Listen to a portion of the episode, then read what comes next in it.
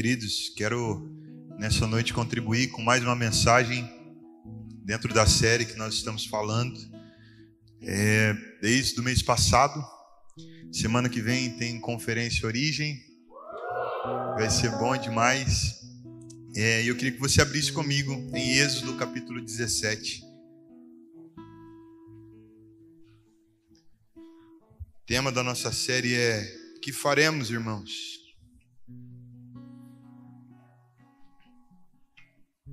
Êxodo 17.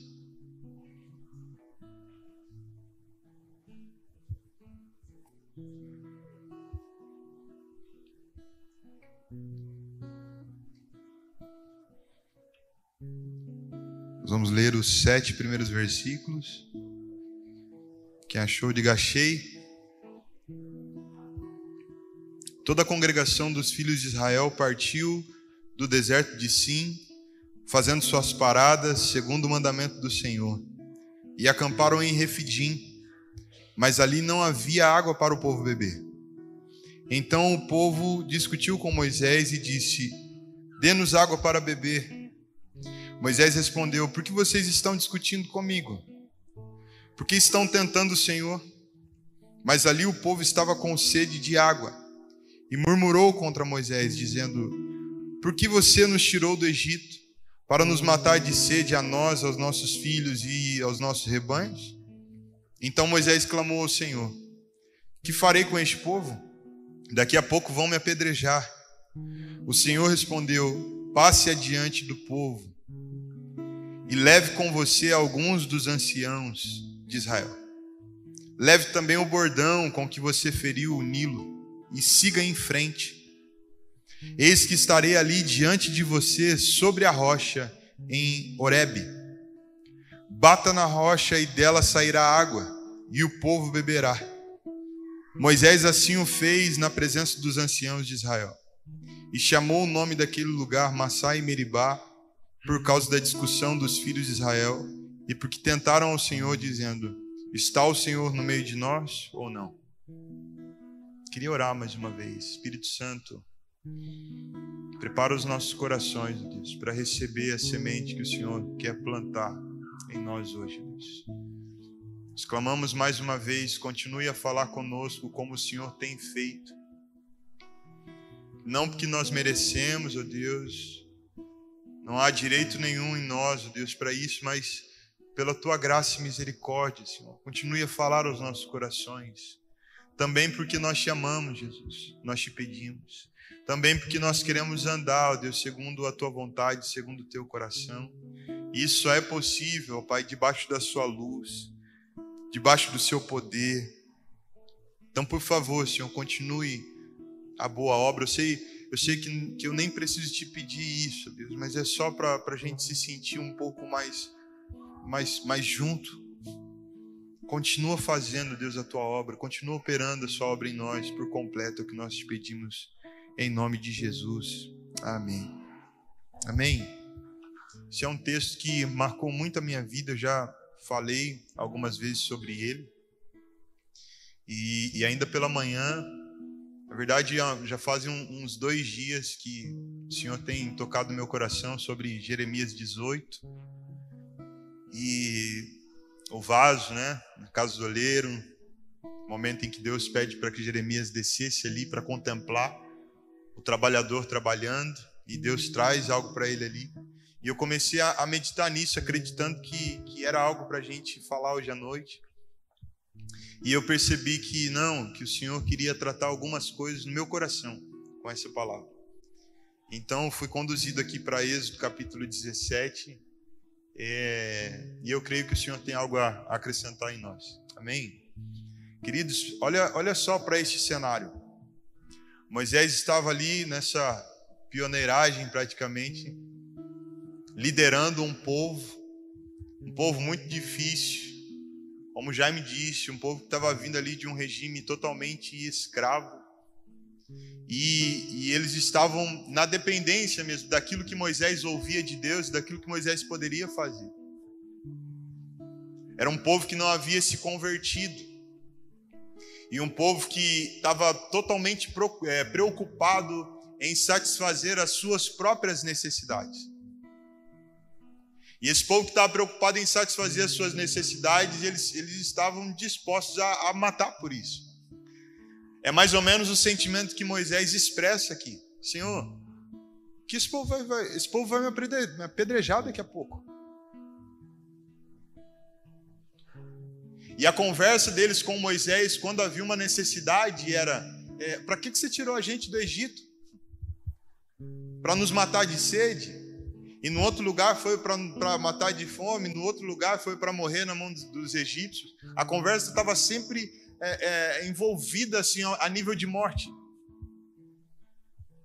E quando nós olhamos um pouquinho hoje para as pessoas ao nosso redor, para as missões, para os trabalhos ao nosso redor, a gente percebe um pouco disso. A gente percebe pelo menos duas classes de pessoas. Uma delas são pessoas que têm uma necessidade muito grande de, de encontrar satisfação em algo na vida, é, é, enfim, uma satisfação. E outras são as pessoas que às vezes não, não têm é, é, com tanta clareza esse caminho na sua vida, de se satisfazer com algo e acabam sendo sucumbidos por outras pessoas que, que estão com sede, com vontade de realizar aquilo que está com vontade de fazer, aquilo que está no seu coração. E normalmente quem está envolvido com essa sede e quer saciar a todo custo, não está se preocupando muito com as outras coisas, está preocupado mesmo em beber da água. Ainda que fira alguém, ainda que. Não, eu quero saciar minha sede. Moisés, dá-nos água para beber. Quer que a gente morre aqui?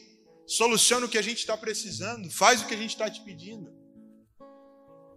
E o interessante é que Moisés, nesse lugar de autoridade, queridos, que Moisés já, já havia feito alguns milagres pelo poder de Deus. Moisés tinha autoridade diante do povo já tinha experimentado, na verdade, antes dele entrar nessa jornada de liderar o povo na saída do Egito, é, é, com destino à Terra Prometida, né, mas caminhando pelo deserto. Antes dele sair para essa jornada, Deus já tinha feito sinais na vida de Moisés. E apesar de, de Moisés carregar todo esse poder e essa experiência de autoridade, quando o povo começa a apertar ele porque queriam beber água, ele não se rende a essa pressão. Estamos juntos? Ele não se rende àquilo que o povo está tá sucumbindo, aquilo que está à volta dele. Pelo contrário, ele diz: Por que, que vocês estão discutindo isso comigo? Como, como quem diz: Sou Deus por acaso? Por que, que vocês estão tentando o Senhor? E nos dias de hoje, nós somos, nós somos sempre levados e, e, e pressionados a ter uma resposta para tudo. Tanto para, de repente, ajudar o máximo de pessoas que a gente conseguir ajudar, como também para se saciar com esse serviço que a gente está oferecendo. Tem gente que ama servir, ama abençoar pessoas, então é, esse é o prazer dele é a satisfação dele. E eu não estou falando mal, estou, só diagnosticando. Mas outras pessoas se preocupam muito em saciar a sede de quem está perto, não por causa de quem está perto, mas por causa de si.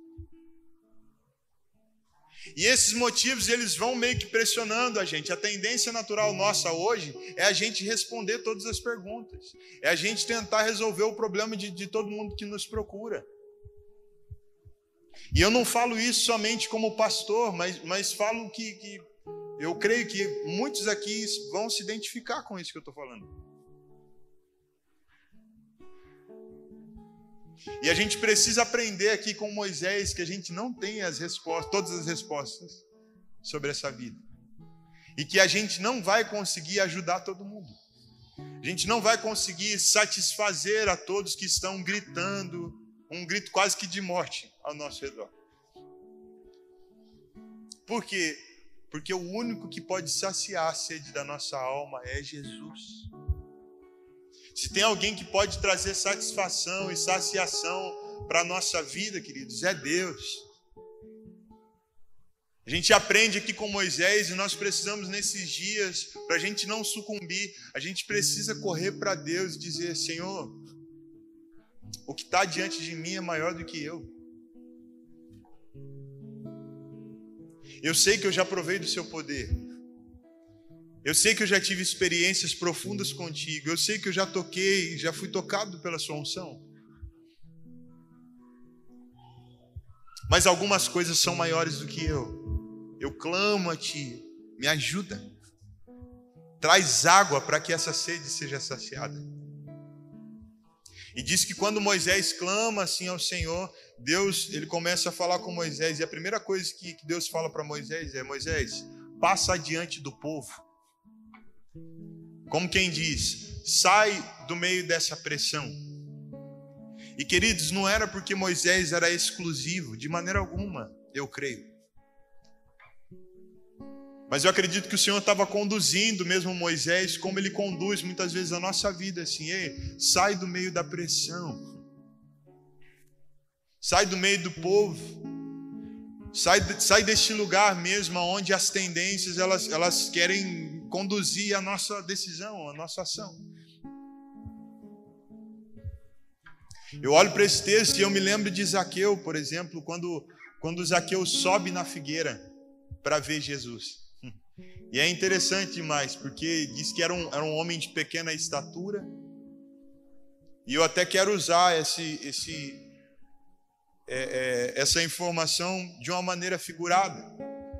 Porque eu creio que Zaqueu ali, ele, diferente do jovem rico que a gente falou alguns domingos atrás, Zaqueu estava mesmo numa posição de humildade. Ele queria conhecer quem era o Senhor. Só que ele tenta encontrar Jesus, ele tenta conhecer Jesus e ele vai por meio da multidão. E ele não consegue, porque era pequeno.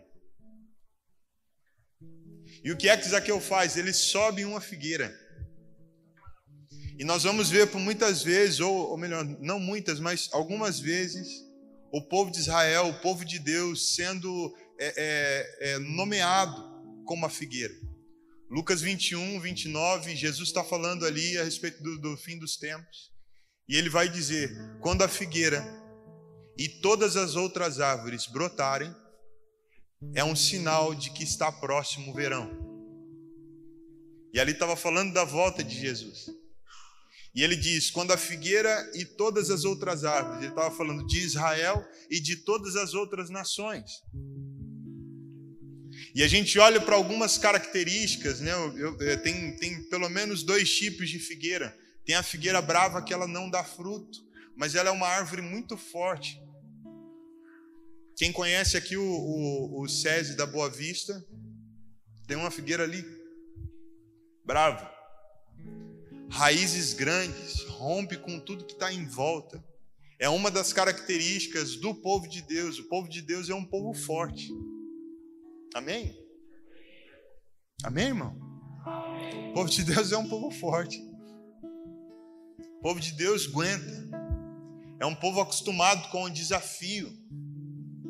Mas o, o, que, que, o que pega a gente é que desde o começo, é, é, nós vemos, por exemplo, Adão recebendo de Deus a autoridade para governar sobre tudo que Deus tinha criado. Mas dali a pouco é, é, a serpente, Satanás usa ali, vem com uma ideologia e começa a trazer mesmo um pensamento de que é, é Deus estava escondendo algo e que dava para o homem crescer um pouco, dava para ele dominar e ter um pouquinho mais de, de, de independência. E Adão se interessou por isso e a gente vem se interessando por isso desde lá. Por essa independência, esse lugar. Aí o que acontece? A força de alguém que diz eu tenho Deus se torna um orgulho. A força se torna dureza. E aonde há dureza, onde há rigidez, há uma dificuldade de, de modelação. Talvez seja por isso que em João 15, quando ele começa, quando Jesus começa a falar, eu sou a videira verdadeira, ele está trazendo uma figura de alguém que, que de, um, de, um, de uma planta, de uma árvore que ela consegue ser modelada. Lembrei ainda hoje pela manhã, falei disso, que meu pai plantou uma videira no, no quintal da casa dele. E ele fez ali um pergolado de madeira e tal, e meio que direcionou. E a videira ela, ela vai crescendo assim, ela vai estendendo seus ramos ela vai encontrando lugar. Totalmente diferente da rigidez dessa figueira brava, a videira ela consegue se amoldar naquilo que está sendo proposto diante dela. E quando Jesus fala sobre isso, ele diz que o agricultor é Deus. Eu sou a videira, vocês são os ramos, e o meu pai é o agricultor. Gente vai ver num outro momento ainda, falando do outro tipo de figueira, a figueira mesmo que dá figo. Você vai se lembrar, a Bíblia vai dizer, Mateus, não, não recordo o capítulo 17, 18. É, Jesus teve fome e ele vai em direção à figueira. Por quê? Quando ele olhou a figueira, aquela figueira ela tinha folhas. Alguns botânicos vão dizer que esse era um tipo de figueira que dava é, é, o fruto e as folhas juntos. Ou seja, se aquela figueira estava cheia de folhas, é porque também estava cheia de frutos. Outros botânicos vão dizer que, que é uma figueira que nasce primeiro o fruto e depois cresce a folha. Mas independente disso, o, o que pega para Jesus, tanto que quando Jesus vai nessa figueira para comer do fruto e ele não encontra nada, ele amaldiçoa e ele diz que nunca nasça fruto de ti, e aquela figueira morre, e também era uma representação de um povo, do seu povo. O problema de Jesus não foi não encontrar frutos naquela figueira, mas foi encontrar naquela figueira o papel invertido. Não teria problema se não tivesse fruto nenhum naquela figueira, porque é, é, não era nem época de fruto. O problema é que tinha folhas que anunciavam, era uma aparência que anunciava frutos, mas só tinha aparência. Isso é a figueira. Esse é o povo. Isso é a multidão que nós precisamos dar um passo adiante, sabe? Às vezes é uma estação onde Deus não está fazendo muitas coisas aparentes. Às vezes nós estamos vivendo uma, uma estação onde a gente não está vendo tanto, tantas coisas, sabe, tantos moveres sobrenaturais ou, ou, ou tanta frutificação na nossa vida. Às vezes a gente está até chorando, pra, pedindo para Deus suprir algumas coisas que a gente às vezes sente falta. E não tem problema nenhum desde que a gente não se sinta na necessidade, por causa das pessoas, por causa do mundo, por causa da, da, da, da tendência, de mostrar que está acontecendo alguma coisa quando não está.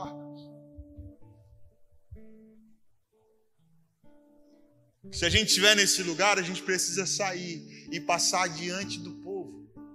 Quem está comigo aqui? Vocês estão quietos, gente.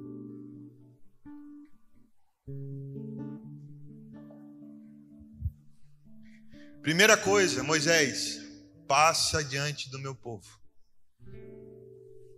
Ó, oh, mas ó, oh, não, não, não passa sozinho não. Leva consigo alguns dos anciãos. E os anciãos naqueles dias eram homens de conselho, homens de sabedoria, homens experimentados na vida e no governo. Então, o que acontecia? Quando tinha alguma decisão importante para acontecer, os anciãos contribuíam com a sua opinião. E o que representa para nós?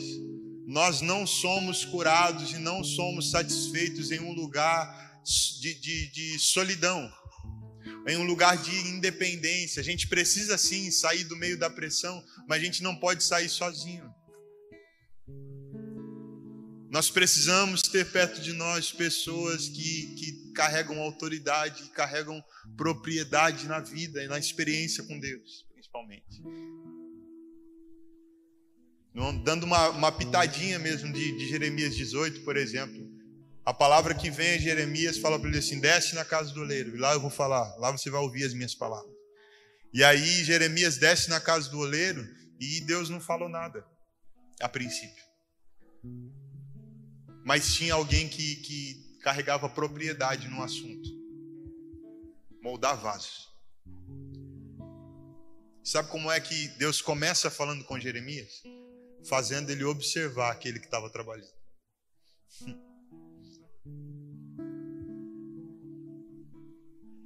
Nós não encontramos esse lugar sozinho. Nós precisamos sair da pressão, mas levar conosco pessoas que têm experiência, que podem contribuir nesse caminho com a gente. Leva Moisés mais uma coisinha, leva consigo a, a, a vara, o bordão, aquele que você usou para ferir o rio Nilo. E aqui ele estava fazendo menção daquela praga, né? Quando o Senhor é, é, transformou as águas do rio Nilo em sangue, e todas as águas, ele no caso no Egito, em sangue. E queridos, ele, ele, ele fez menção, eu acho que é para, sei lá, de repente para situar mesmo o texto.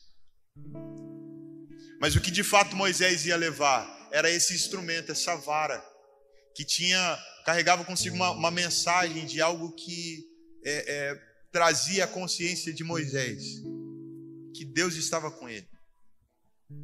Que quando Deus fez né, com que Moisés é, é testasse aqueles sinais ali com a vara, com o cajado, joga no chão e vira serpente e tal.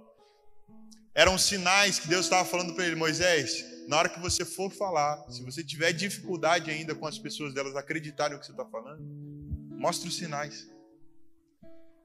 Eram os sinais que iriam trazer um selo. Sabe, eu acredito que essa vara, muitas vezes ela vai falar para nós de coisas que, de lembranças, memórias que nós carregamos de dias onde nós vimos a mão de Deus ou de onde nós sentimos a presença de, um, de Deus de um jeito que marcou a nossa vida. A gente precisa carregar isso conosco. Eu me lembro de alguns dias ainda na minha adolescência, eu tava, eu levantei algumas noites de madrugada com, com o violão e eu ia para uma sala assim que ficava perto do nosso quarto e eu começava a tocar o violão ali, cantar para Jesus e começava a chorar. Eu nem sabia o que estava fazendo, irmão. Mas eu sabia que a presença de Deus me visitava ali naquele lugar. Eu não entendia nada, eu acho que conhecia nada da Bíblia, não, não, não saberia explicar nada. Mas essa era a minha vara. Esse era o instrumento. É a minha memória que eu carrego. Eu sei que eu encontro Deus nesse lugar. Nesse lugar, quando, quando eu entro com, com a música, com o violão, com a inspiração, com. com... Eu sinto Deus e sei que Ele está comigo. E eu queria que você trouxesse também à memória coisas como essas, instrumentos como esse, bordões que te trazem a certeza de que o Senhor está com você. Sabe? Porque a gente vai passando pela vida e, e algumas coisas vão fazendo a gente esquecer. É o que a gente está falando de um lugar tendencioso. A tendência que nos pressiona a dar uma resposta para tudo. E a gente está assim, ó. Sai do meio do povo, passa diante do povo. É o gesto de Zaqueu que subiu naquela figueira, não porque queria se aparecer, mas porque queria ver Jesus. É sair do meio do povo, não como quem se acha melhor do que o povo, mas é como quem está tentando limpar os seus ouvidos para ouvir a voz que, que de fato resolve. Vocês estão entendendo o que eu estou dizendo aqui? Eu não sei quantos estão se identificando aqui com essa palavra, queridos, mas eu, eu queria dizer isso para você. Uma, eu quero te dar uma garantia hoje. A saciação da nossa vida está em Deus, está naquilo que o Senhor tem para liberar. Passa diante do meu povo, leva alguns homens de sabedoria, leva também a vara, aquilo que te traz a lembrança, a consciência de que eu estou contigo. E aí você vai, vai ver uma coisa. Olha só, vai ter uma rocha em Horebe. E eu vou estar sobre a rocha. E aqui não tem como. Eu, eu olho para esse texto e eu vejo uma figura aqui da Trindade. Que é Deus sobre a rocha. E nós sabemos que a rocha traz esse símbolo de Cristo Jesus. Aí Deus pede para Moisés: aí você vai bater na rocha, vai ferir a rocha, e dela vai sair a água que vai saciar a sede do povo. Lembro de uma das primeiras vezes que eu ouvi a respeito do, do momento da crucificação, aonde Jesus tem o seu lado perfurado e sai água e sangue. Apóstolo Luiz Hermínio, ele falou disso, ele falou, ali estava nascendo a igreja. O homem é doido, né? Apaixonado por Jesus. Ali, quando saiu água do lado de Jesus, estava nascendo a igreja. Um dia no jardim do Éden, Deus tirou uma costela de Adão e fez a Eva.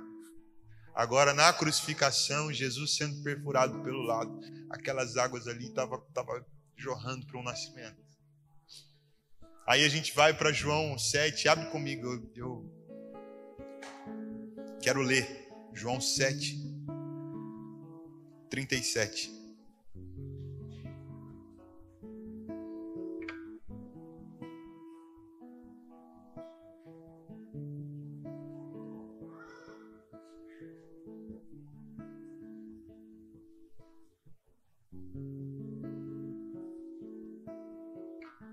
Estamos juntos? No último dia, o grande dia da festa, Jesus se levantou e disse em alta voz: Se alguém tem sede, venha a mim e beba. Quem crer em mim, como diz a Escritura, do seu interior fluirão rios de água viva.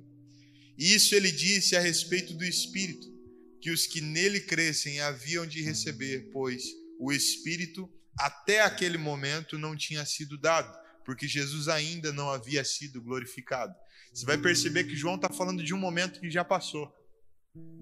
Possivelmente esse entendimento ele só chegou para João depois de ter visto todas as coisas. Sabe aquela coisa assim? No, no, último e grande dia, Jesus bradou dizendo: Quem tem sede, como diz as Escrituras. Deixa eu ler, perder. Se alguém tem sede, vem a mim e beba. Jesus gritando e João trazendo essa memória. Ah, aquele dia que ele estava falando. Que ele fez menção dos profetas. Quem crê em mim, e aqui tem, tem uma chavezinha. Como diz as Escrituras. Que tem muitas maneiras da gente crer em Jesus. Estou usando aqui de um, de um, com uma luz diferente para você. Quem crê em mim, não de qualquer maneira. Como diz as Escrituras, do seu interior fluirão rios. E João falou assim: quando ele disse isso, ele estava falando do Espírito, que ainda não havia sido liberado, que ele ainda não havia sido glorificado. Aí eles estão, olha só, Moisés nesse lugar com os anciãos, com a vara, tá Deus sobre a rocha, está ali a rocha, e Moisés bate na rocha, fere e sai água. E é desse lugar que sai a saciação para que todo o povo beba. O texto ainda vai dizer que o lugar ficou marcado como um lugar de reclamação, um lugar de dúvida, onde o povo começou a pensar: Deus está com a gente ou não?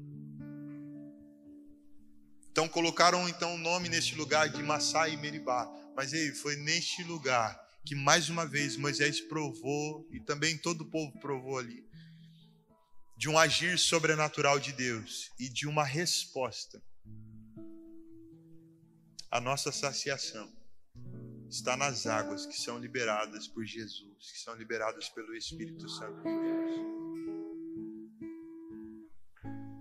Nós entramos nessa série falando sobre isso, falando sobre Atos 2. Né? Depois que eles receberam um toque de Deus, vem a pergunta: o que nós faremos? Queridos, Moisés também tinha recebido um toque de Deus e não só recebeu, como também tocou muitas coisas no poder de Deus. E sabe o que ele continuou fazendo? Ele continuou entrando nesse lugar e dizendo: Deus, eu não tenho todas as respostas. Senhor, eu não consigo responder tudo, eu não resolvo tudo. Faz alguma coisa senão esse povo vai me matar. Faz alguma coisa por mim, senão eu vou morrer. Eles vão me apedrejar.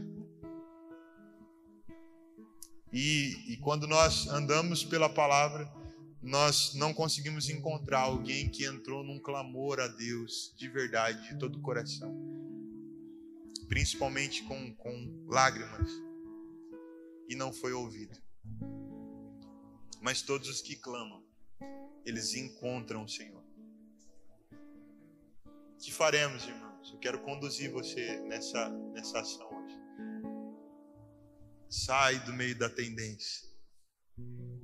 Sai do meio da, da, da obrigatoriedade, da cobrança, da sociedade, da ideologia, do que tá. Não, não, a gente não vai resolver o problema de todo mundo. Mas em Jesus nós vamos encontrar água para beber e para saciar e satisfazer. E mais, em Jesus nós recebemos água. Se tem um jeito da gente servir as pessoas que estão perto de nós, não é a partir da habilidade que nós temos,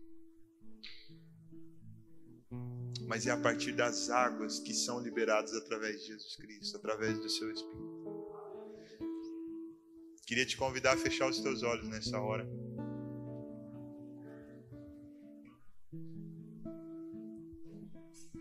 Eu não sei em qual lugar dessa mensagem você foi tocado, você foi pego. Mas eu creio que Deus está aqui. Eu creio que o Espírito Santo está a se mover no meio de nós. Eu não sei quem aqui nessa noite chegou neste lugar buscando de repente uma resposta mesmo. Eu não sei quantos de nós aqui estão nessa jornada, às vezes, tentando resolver tudo. Mas uma palavra que, que, eu, que eu recebo da parte de Deus e abraço comigo. E compartilho com você nessa noite. Nós não vamos responder tudo. Mas uma coisa nós vamos fazer. Nós vamos passar a tendência, nós vamos trazer para perto de nós pessoas de sabedoria e nós vamos nos lembrar de coisas que que fortalecem a consciência de que Deus está conosco.